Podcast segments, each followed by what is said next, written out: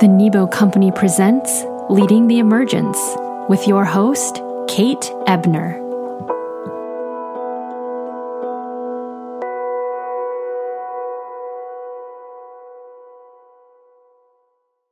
Hello, I'm Kate Ebner. I'm your host today of Leading the Emergence, and I'm absolutely delighted to um, introduce you to Lee Rainie.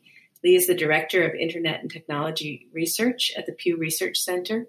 Um, he has been a collaborator with me this spring and early summer uh, on a project that we did with Loyola University, really looking at um, the, the, 21st century leadership and what's required of us as citizen leaders. We've um, enjoyed our conversations with Lee and his uh, deep expertise and knowledge about um, the role of the uh, internet and of technology in our society and in people's lives. Um, he is the co author of Networked, the new social operating system, and five books about the future of the internet. He's drawn these books from the research at the center. Um, he also speaks and thinks and helps the rest of us to see and understand um, how what's uh, emerging in technology can shape and influence the way that we work and live together. And I am um, really thrilled, Lee, to have you here with, with me today. And I'm, I feel uh, with this particular conversation that we're all users of technology and we are consumers of it. We, uh, we are excited to see what the latest and the greatest is. But there's a little bit of a, a blind spot we have about where all of this is taking us and about how to understand the impact of technology on our society, particularly in the post pandemic world. So, welcome and thank you. Thanks very much, Kate. Great to be with you. Leah, I thought we could just start by um, uh, maybe inviting you to uh, to to frame for us a little bit about, um, you know, I feel like your your research is so vast and your writing is is is um, is, is, really worth reading for all of you who are listening.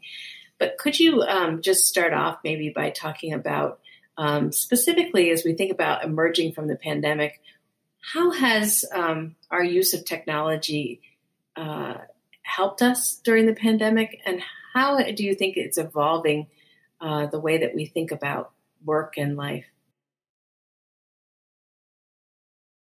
The pandemic was a gigantic social and economic experiment, disruption. And in many people's lives, it um, required that they become more wedded to technology, that they become deeper and more intense users of technology, and that they employ a wider array of technology tools to get the work done and the play done and the socializing done that they needed to get done.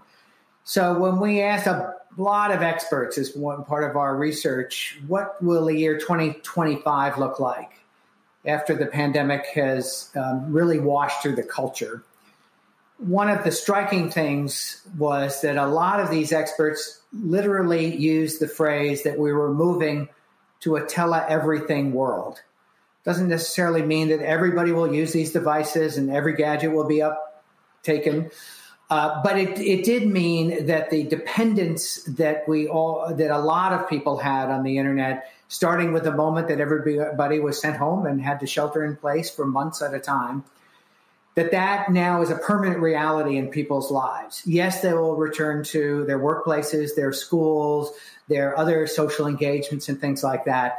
But in many respects, they will now think of technology as a as a venue, as a set of uh, tools that will allow them to do the things they want to do: meet their doctors, educate themselves and educate their children, socialize in new kinds of ways, shop and buy things in new kinds of ways. So this dependence became a stark reality when the pandemic hit and is remaining even as the, the stresses of the pandemic are easing off on the broader culture. The other thing that we've seen over time when we talk to people about technology use, especially experts about the future, speaks to something that you introduced uh, as you were describing me and my work. We talk about users, and we still do. Uh, and we and at the Pew Research Center, we still uh, ask people what technology they use. But we're heading into a world in the not distant future where the internet will be embedded in so many things in so many ways that it will fade to the background in people's lives. It will be as commonplace as electricity, and yet people will not necessarily know that they are being, air quotes, internet users at many of the times when they will be deeply involved with internet use. So in many respects, the world that we have been living in, where technology was vivid and represented by our gadgets, is going to give way to an environment where the internet is serving us in all kinds of ways in the background, but not necessarily in ways that we explicitly recognize. Do you mean? Um, I'm sort of picturing this in my mind's eye, and, and this, I'm sure this isn't exactly what you meant, but what came to my mind is I was on a, a Zoom call with a colleague um, the other day, and I asked him a question, and the Siri in his pocket answered. and I was struck by that, and so was he. He was quite startled, actually. But what what I'm curious about is when you say that that the technologies won't be associated quite so much with gadgets, but it will be sort of uh, omnipresent in some ways. Is it that kind of a thing? It's sort of all around us, and we're just using it effortlessly without even realizing it, or is it more? Um, is it more thinking about um, technology as being just integrated into all aspects of life? You know, the, from the gadgets in our kitchen to the way that we shop and buy things and so on, or something else. In fact, Kate, it's going to be both. So, at one level, technology literally will fade into the environment. It will be in the devices around us, it will be in our clothes, it will be in the buildings we enter, it'll be in our cars, already is. It will be in the environment uh, with smart streets and sensors in all kinds of places but it will also be ubiquitous in the smart gadgets that we surround ourselves with. So a little bit of the gadgetry will be evident to us. And a, a real hallmark of this new era will be the thing that you described. People will speak to their technology. Many experts say soon enough we are going to have a brain interface, so we won't even have to speak the technology will be able to impute from what we are thinking uh, and answer our questions or serve our needs in other ways. So it will be both things that, that it will be invisible to us. We will exploit it in ways that aren't terribly much part of our consciousness, much the way electricity is now. We don't think we're on electricity unless it's failed us. You know, we don't notice it anymore unless it's not working for us. That, a lot of experts say that's the world we're heading into in terms of the ubiquity of the internet. But there are other ways that these sort of massive artificial intelligence systems, robotics, big data, smart gadgetry, smart homes, smart cities, smart environments are going to be part of the picture too. Wow.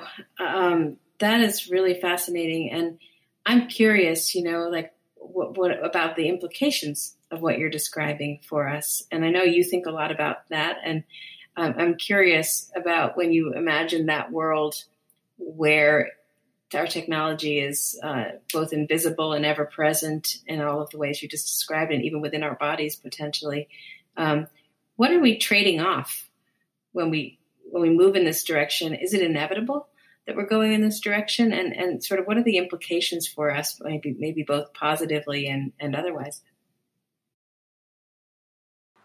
when we talk to experts they will say that some parts of it are inevitable I mean, either you have artificial intelligence operating in the world and advancing in the world or you don't you can't have a midway point and so that part of it is inevitable and and there will be lots of ways that the inevitability is driven by things humans like. It will be a more convenient world. It will be a safer world. It will be a world where we will know our environments and ourselves better than we used to.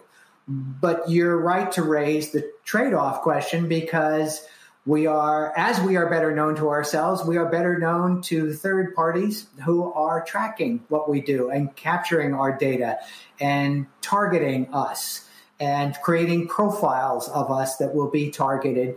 So the trade off is to some degree um, a convenience one. We're, we're, giving up some things that are not necessarily fun to do. Uh, you know, we will have smart agents doing some of the mechanical logistics things of our lives that none of us particularly like, like keeping up our calendar or monitoring our email or somehow staying on top of our social media feeds people will love that. They will also love that they can order their food more quickly, uh, remotely control the appliances in their homes. It'll all be something that will be quite appealing to lots of people. At the same time, there's a, a sort of grand scale concern that this affects human autonomy to the degree that artificial intelligence is anticipating our next move. How much are we going to be steered towards our next move? how much are we going to be nudged towards things that the overseers of artificial intelligence would like us to be steered towards? Of course, there are benign and even beneficial things that can come to that, but a, a lot of people worry about uh, particularly big corporations having this kind of authority and power over who we are, what we do, what we can't do, and the basic elements of human agency and autonomy that our ancestors took for granted. So there are lots of ways that the next generation is going to bring these almost cosmic scale, existential scale things into relief for us to be arguing about and deciding about in the policy realm and in the corporate realm. I, the word ethics keeps coming to my mind, and I think about the um, substantial work we'll need to do to decide what's ethical in this world that you know this emergent future. And and, and I, I think about um, you know I, I, I think about the the what you've just described and the uh, one question I was going to ask you Lee is um, you know right now probably we're it feels to me like we might be nearing the end of a period in which we feel like technology does what we want it to do for us and that we might instead be entering a period where technology guides us, leads us, and um, anticipates us, perhaps in ways that we really like, and perhaps in some ways that are a little alarming to us. Um, but I'm but I'm curious about that that word autonomy that you used and and um, the trade off between convenience and access and instant knowledge and all of that and um, and our autonomy and our privacy. Um, I'm curious, you know, when you think about you and I had this conversation as part of the um, 21st century co- discussion with the Loyola University series, but I'm, I'm interested to just hear what you think we should be paying attention to as these technologies evolve. And they're so exciting on the one hand, and they're also they're very concerning. How do we how do we stay connected and to the issues? The big reason that we do the kinds of expert surveys that we do is that these conversations are very live and very real and potentially very influential heading into the future. The future has not been settled. Uh, we still have plenty of capacity to shape it to our own ends, according to lots of these experts. But it's important to start talking about these kinds of things now.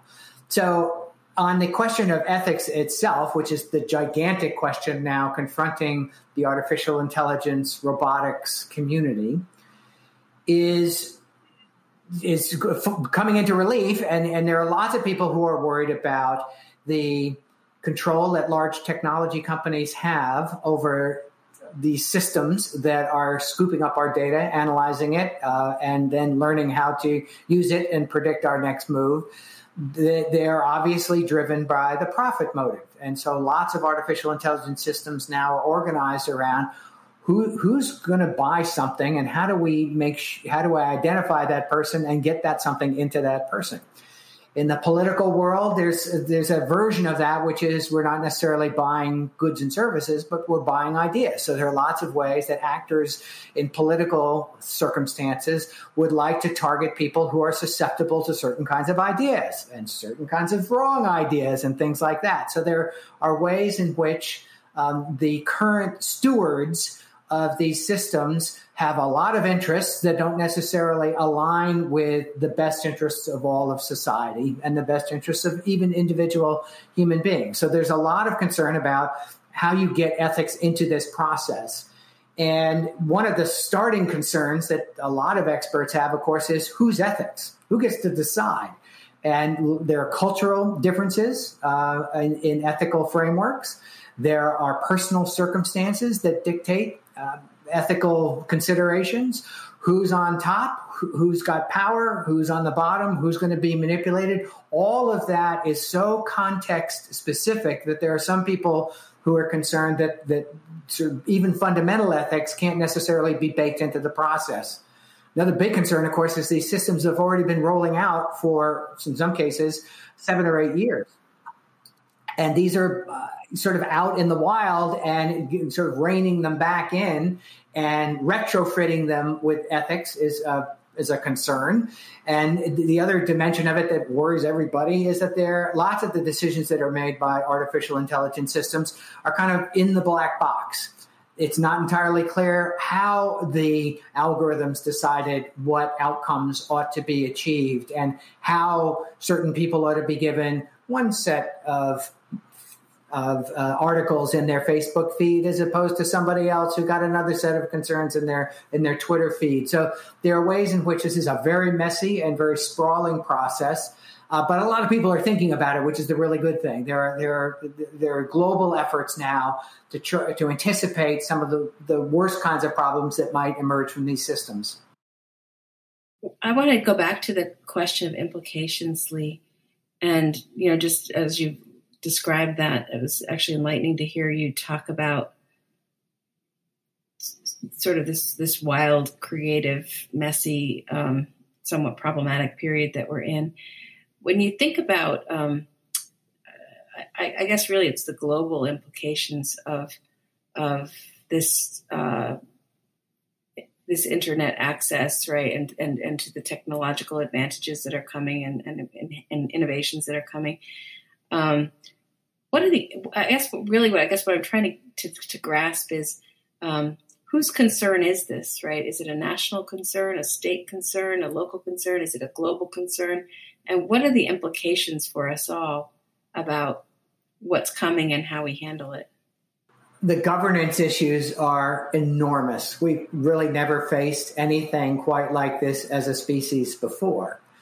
And one of the things that experts talk about is the arms race in AI and robotics between the United States and China, the two great technological superpowers. And they have very different senses of ethics. They have very different senses of how technology serves the state or serves the public good. Uh, and so there's a sense that the dynamic of an arms race and the d- dynamic of national security and national interest might supersede global ethics concerns because people got to make sure their country stays at, on top. There's also local versions of this. Each technology company has its own set of interests. Each jurisdiction of, of the polity has its own set of interests. So there's a big question, as I said before, about who gets to decide what ethics are applied and how they're baked into the process and there, you know, there's a consensus feeling that we, humans ought to stay in the loop, and humans ought to be able to control the off switch, or at least uh, control the um, the the um, the speed dial on this. And there's a there's a sense that there's a there are ways to inject human beings at the start of the process. What's this stuff going to be good for? What are the possible misuses of this stuff before we launch it into the wild? And there are ways to assess the impacts after systems of uh, artificial intelligence are rolled out. You can figure out whether they discriminate against black people or in white people. You can figure out whether they're used to surveil the poor and give the rich better privileges. You can figure out whether hiring decisions are made on a fair basis based on a whole lot of equity and fairness concerns.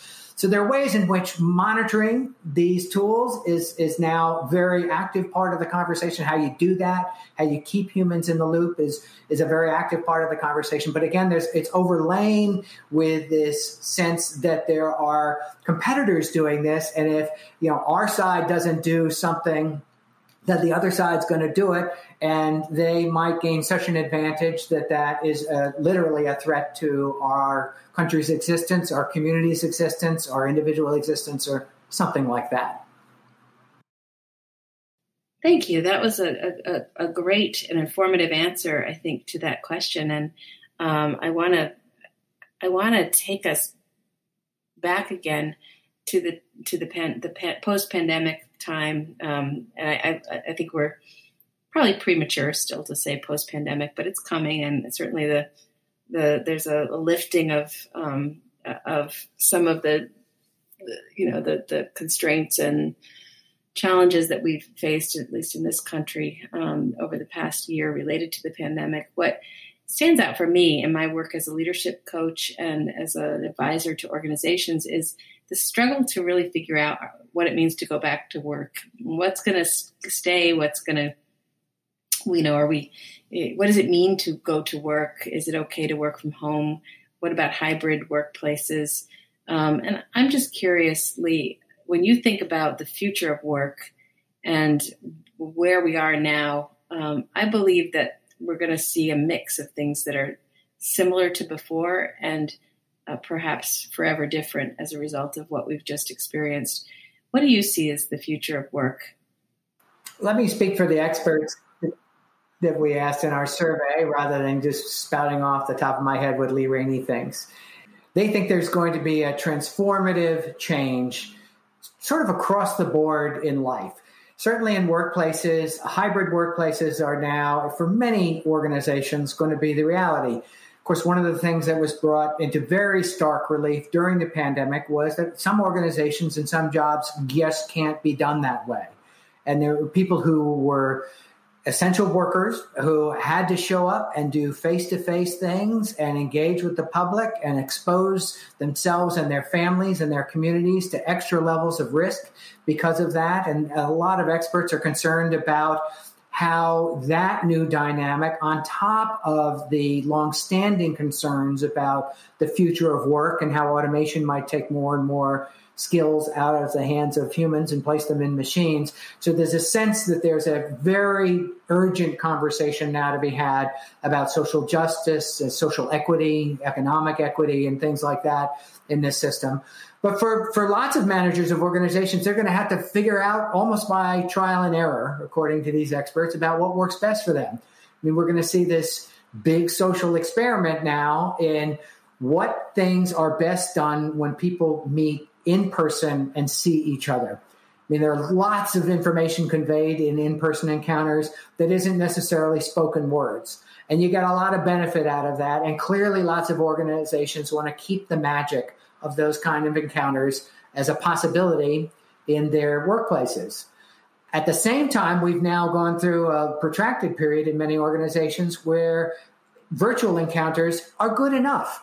They accomplish a lot not too much is lost. There's not too much extra waste or, or wasted motion in that system. So there are plenty of things now that people can do outside of each other's presence and sorting out almost by organization by organization which ones are best done in person, which ones can be adequately done in virtual encounters is going to be the biggest management challenge, I would say, of the next couple of years. And there's going to be stupendous literature, particularly in the business school community, about how to how managers can think through what's good for that.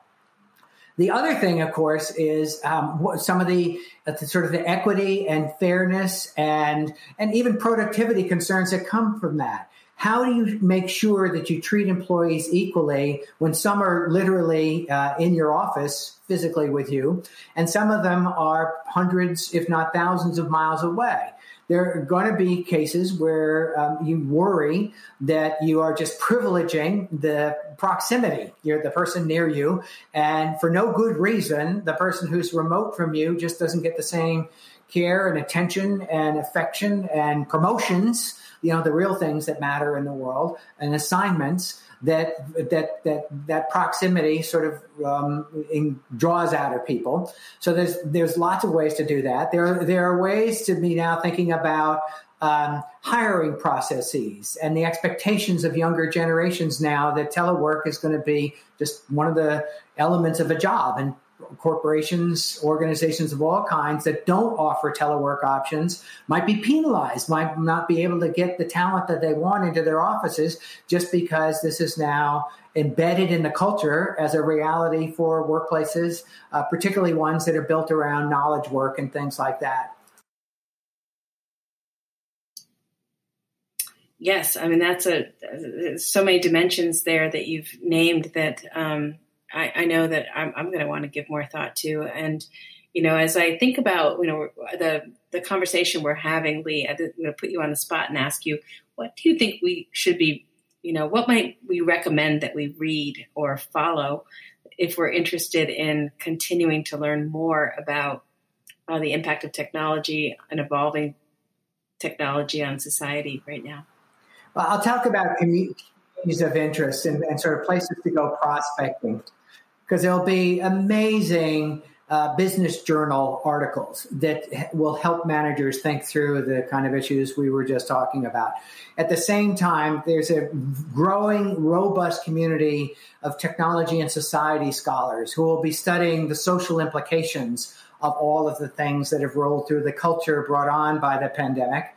There, uh, you know, and there's a lot of um, sort of popular literature in and around um, the intersection of technology, workplaces, uh, sociology, and things like that. I'm thinking of places like Wired Magazine, the MIT Technology Review, a lot of business school publications now that are oriented around technology or at least have a fair share of their editorial products organized around it. And I think your community itself, Kate, is going to generate a lot of stuff there. The whole um, coaching management um, uh, industrial complex is going to have new things to wrestle with, and I'm sure that there is going to be a, a, a blossoming of literature and insight that has come out of the pandemic. Not least of which is a, a set of ideas around who decides what things best. I mean, one of the biggest challenges I can see, and these experts can see, for managers heading into the future is is a lesson we learned from the from the pandemic you know, there are certain decisions that really would have best been made by the national government in the United States and weren't. There were certain decisions that were often best made at the level of state government. There were yet other decisions that were best made at the local level of public health systems and things like that. So, a big new management challenge, or at least one that has now come into, into more intense scrutiny, is which layer of the process gets to decide.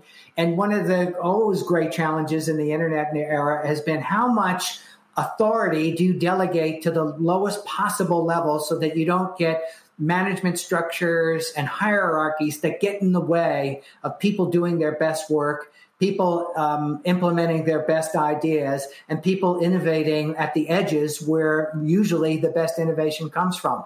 Enormous management challenges about when you do a command and control thing and when you delegate lots of authority. And I think this whole calculation that might have been made before the pandemic about how to think about those things is really scrambled now as we head into the post pandemic era. Lee, I want to thank you for joining me today. And um, you are the most knowledgeable person that I can think of when it comes to this subject. And I know that you are representing the voices of many experts and really bringing to us a, a sort of um, uh, well synthesized perspective. Um, and, and I really appreciate your thoughts about where we can go to learn more. And um, I want to just ask is there anything else you feel would be helpful to pose for us, either as a question or a challenge, perhaps, um, in closing? I would encourage your listeners to be thinking about new alliances. And who can you affiliate with outside your organization? Who's on your team, basically? Who cares about the things that you care about?